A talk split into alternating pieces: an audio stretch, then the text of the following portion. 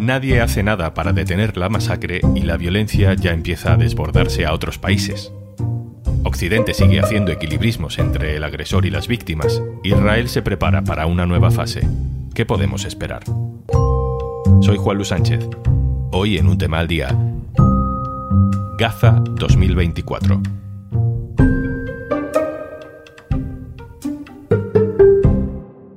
Una cosa antes de empezar. Hola, hola. Traigo muy buenas noticias para empezar el año. Si te haces socia o socio del diario.es, te llevas un año gratis de Podimo. Tienes todos los detalles en eldiario.es barra Podimo.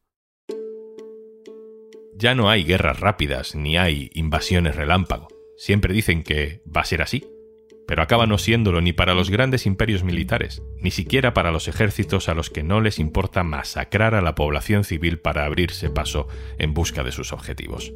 Israel lleva tres meses matando en Gaza. 23.000 personas han muerto, entre ellas 10.000 niños asesinados. Vamos a empezar el año intentando entender en qué punto está esa invasión, si tiene pinta de detenerse pronto o si en realidad el asunto se puede complicar aún más. Javier Biosca, jefe de internacional del diario.es. Hola. Hola Juan, ¿qué tal? Se dice que entramos en la tercera fase de este conflicto, de esta operación de Israel sobre Gaza. ¿Qué significa exactamente eso de tercera fase, Javi?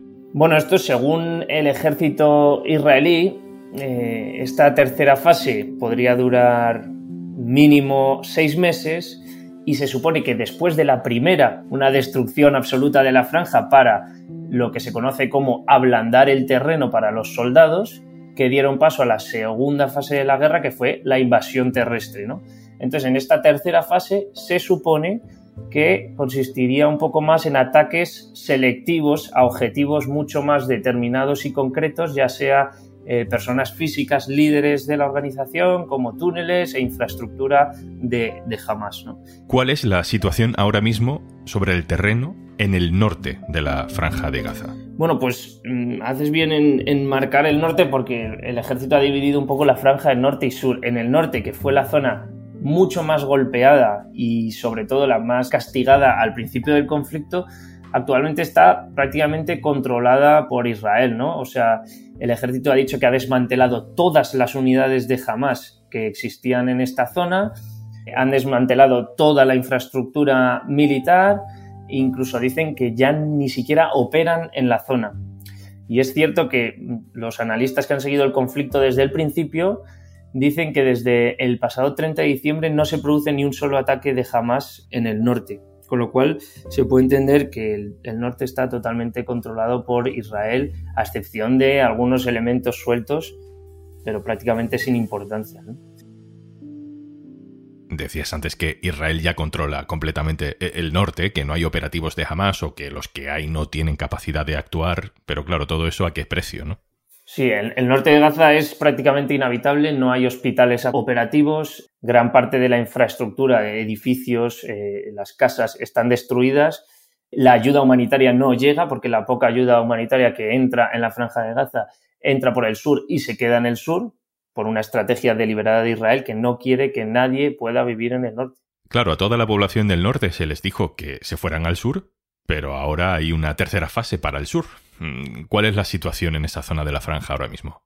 Eh, bueno, pues los combates en el sur son mucho más intensos. Eh, el ejército todavía está llevando a cabo lo que llama operaciones de limpieza en el centro y sur de la franja, especialmente en Han Yunis, por ejemplo, y, jamás todavía se resiste en estas zonas, ¿no? O sea, es decir, hay, hay combates abiertos y hay enfrentamientos directos entre ambos. Del mismo modo, hay lo que han denominado en Israel una zona humanitaria, que, está justo al oeste de, de Han Yunis, pero la mayoría de la población civil de la franja está totalmente en el sur de la franja, que es en Rafah. Y hay una situación absolutamente caótica, con más de un millón de desplazados y hay que tener en cuenta que toda la franja antes de la guerra tenía una población aproximada de poco más de dos millones de habitantes. Es decir, la mitad de la población está en una zona diminuta en la franja, totalmente hacinados y sin las condiciones necesarias para poder vivir y sin la ayuda humanitaria necesaria. Y todo el suroeste de la franja es lo que Israel denomina zona de evacuación. Es decir, objetivo de bombardeos, como hemos visto hasta ahora en el resto del territorio. O sea, lo que hicieron en el norte, decirle a la gente que se vaya al sur, ahora empiezan a hacerlo con el suroeste, ¿no? ¿A dónde se supone que tiene que ir la gente ahora? Eh, es que a la gente solo le queda Rafa, que es el punto más al sur de la franja, y lo que ellos llaman esa zona humanitaria de la que te hablaba antes, que está al oeste de Han Yunis, pero que evidentemente no reúne las condiciones porque, como hemos visto, la población todavía se va a Rafah y no a esa zona. Y como ya hemos visto que todas las organizaciones humanitarias que están trabajando en Gaza dicen que es que no existe absolutamente ningún lugar seguro en Gaza, al margen de zonas humanitarias o Rafah. Realmente no existe ningún punto en el que los civiles estén a salvo. Te he leído los últimos días, Javi, que la situación puede escalar que se puede complicar la cosa y mucho en todo Oriente Medio. Y, señalas dos acontecimientos de estas mismas Navidades como claros indicios de que eso está pasando. Primero, el asesinato del número 2 de Hamas, que no estaba en Gaza, sino que estaba en Líbano. Cuéntame eso.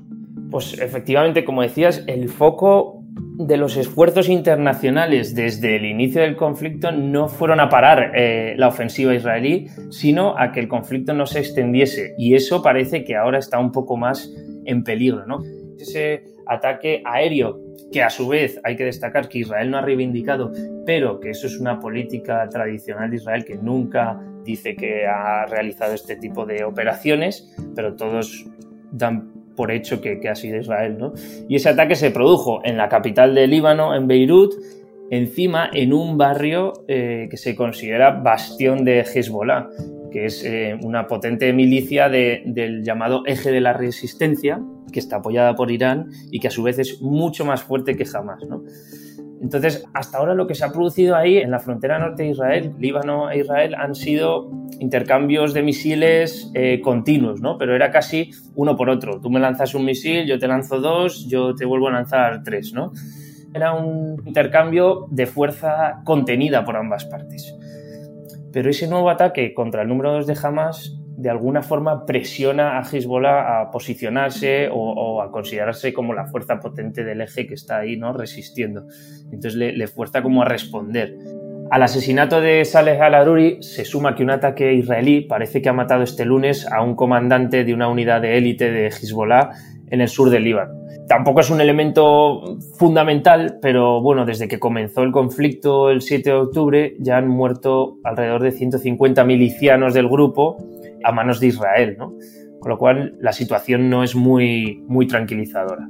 Pero la sensación es que ninguno de los dos, ni, ni Hezbollah ni Israel, quiere un conflicto abierto como ocurrió, por ejemplo, en el 2006, pero ambos se puede decir que están jugando cada vez más al límite y un mínimo error puede desencadenar el desastre. Por ejemplo, el, ministro de Defensa israelí dijo que en caso de conflicto devolverían a Líbano a la edad de piedra. Y eso es una expresión literal, que prácticamente es lo mismo que están haciendo con Gaza, por otra parte. Y otro punto al que podemos mirar para testar un poco cómo la cosa se va complicando es a Irán. El año ha comenzado allí con un atentado con decenas de víctimas mortales. Mm, Javi, ¿qué sabemos de ese atentado? ¿Tiene relación de alguna manera con lo que ocurre en Gaza? Pues realmente sabemos poco. Eh, sabemos que hay casi 100 muertos en dos explosiones que se produjeron en un homenaje al general Soleimani, que es el líder de la Guardia Revolucionaria iraní, que fue asesinado por Estados Unidos hace cuatro años y que el Estado Islámico en principio ha reivindicado este ataque, por lo que a priori ninguna relación con Gaza clara, ¿no? Pero es peligroso en tanto en cuanto pues desestabiliza y tensiona más la situación interna de Irán, que se considera el principal actor de ese eje de resistencia del que hablaba antes contra Israel y Estados Unidos, porque Irán maneja, apoya y controla pues muchas milicias en países como Irak, Líbano y Yemen. Y en Yemen está el otro gran foco de escalada al que hay que estar atentos y que es realmente peligroso, especialmente por los ataques de la milicia Houthi de Yemen en el Mar Rojo. Están atacando a las embarcaciones comerciales que según ellos tienen algún tipo de relación con Israel, pero que están poniendo en peligro realmente eh, prácticamente la economía internacional, porque el 30% del tráfico global de los contenedores pasa por esta región, por el Mar Rojo. Y siete de las diez empresas de envíos más importantes del mundo han tenido que suspender el uso del canal de Suez y el Mar Rojo como resultado de estos ataques de los hutíes que lo hacen como apoyo a Palestina por la ofensiva de, Israel. ¿no? De hecho, Borrell, por ejemplo, el alto representante de la Unión Europea, ha dicho que va a presentar la creación de una posible misión internacional en la zona para reducir estos ataques. Incluso Estados Unidos ha tenido que intervenir militarmente, matando a varios de los militantes hutíes y hundiendo sus barcos en la zona cuando iban a atacar otras embarcaciones comerciales. O sea, ahí hay un foco muy peligroso. Y en Irak también se están produciendo movimientos. Estados Unidos ha matado un comandante de la Guardia Revolucionaria iraní en Irak porque ahí en Irak Irán controla muchas milicias chiíes que operan contra los intereses estadounidenses. Entonces, Javi, por entenderlo, por ser concretos, ¿qué nos estamos jugando aquí? Eh, si la cosa sigue empeorando, ¿hacia dónde vamos? Hablamos de escenarios imaginados, ¿no? Pero la posibilidad más plausible, si es que se produce una escala regional, sería un conflicto abierto entre Hezbollah e Israel, que sería mucho más costoso y duro para Israel que el actual conflicto con Hamas, porque Hezbollah es mucho más fuerte, ¿no? y el último conflicto directo entre ambos fue en 2006. Otro menos probable, pero mucho más desastroso, sería de alguna forma la intervención directa de Irán, que a su vez desencadenaría casi seguro una intervención estadounidense.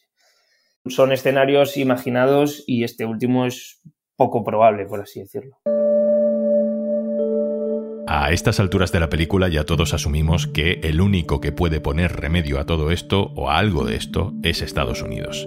Javi, ¿cómo está políticamente en Estados Unidos este asunto? ¿Se habla de él? ¿Forma parte de la agenda? ¿Hay debate? ¿Cómo está el clima como para que pase algo, para que cambie algo? Evidentemente se habla, se debate, está en los medios constantemente, pero no ha llegado al punto de forzar un cambio de posición estadounidense. Desde el principio de la ofensiva lo que hemos visto es que Estados Unidos ha presionado a sus aliados, sobre todo a Israel, no para que mm, abandone el conflicto o, deje de bombardear Gaza, sino para que evite un nuevo frente de guerra en Líbano y evitar que el conflicto escale. ¿no?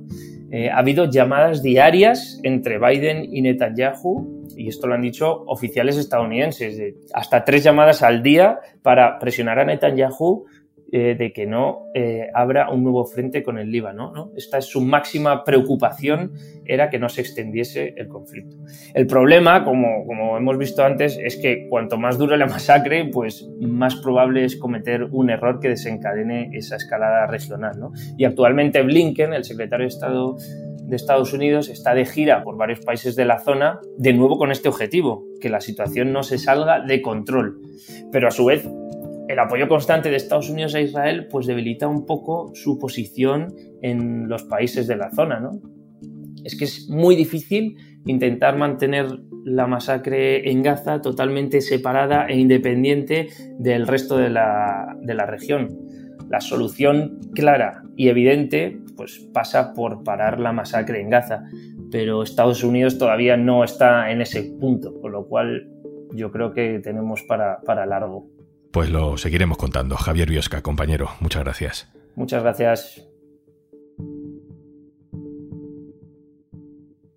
Y antes de marcharnos...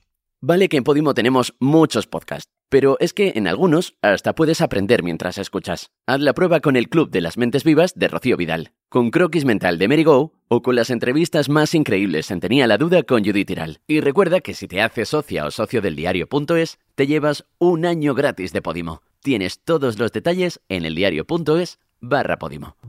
Esto es un tema al día, el podcast del diario.es. Si te gusta lo que hacemos, necesitamos tu apoyo. Hazte socio, hazte socia del diario.es en el diario.es barra socio. El podcast lo producen Carmen Ibáñez, Marcos García Santonja e Izaskun Pérez. El montaje es de Pedro Nogales. Yo soy Juan Luis Sánchez. Mañana, otro tema.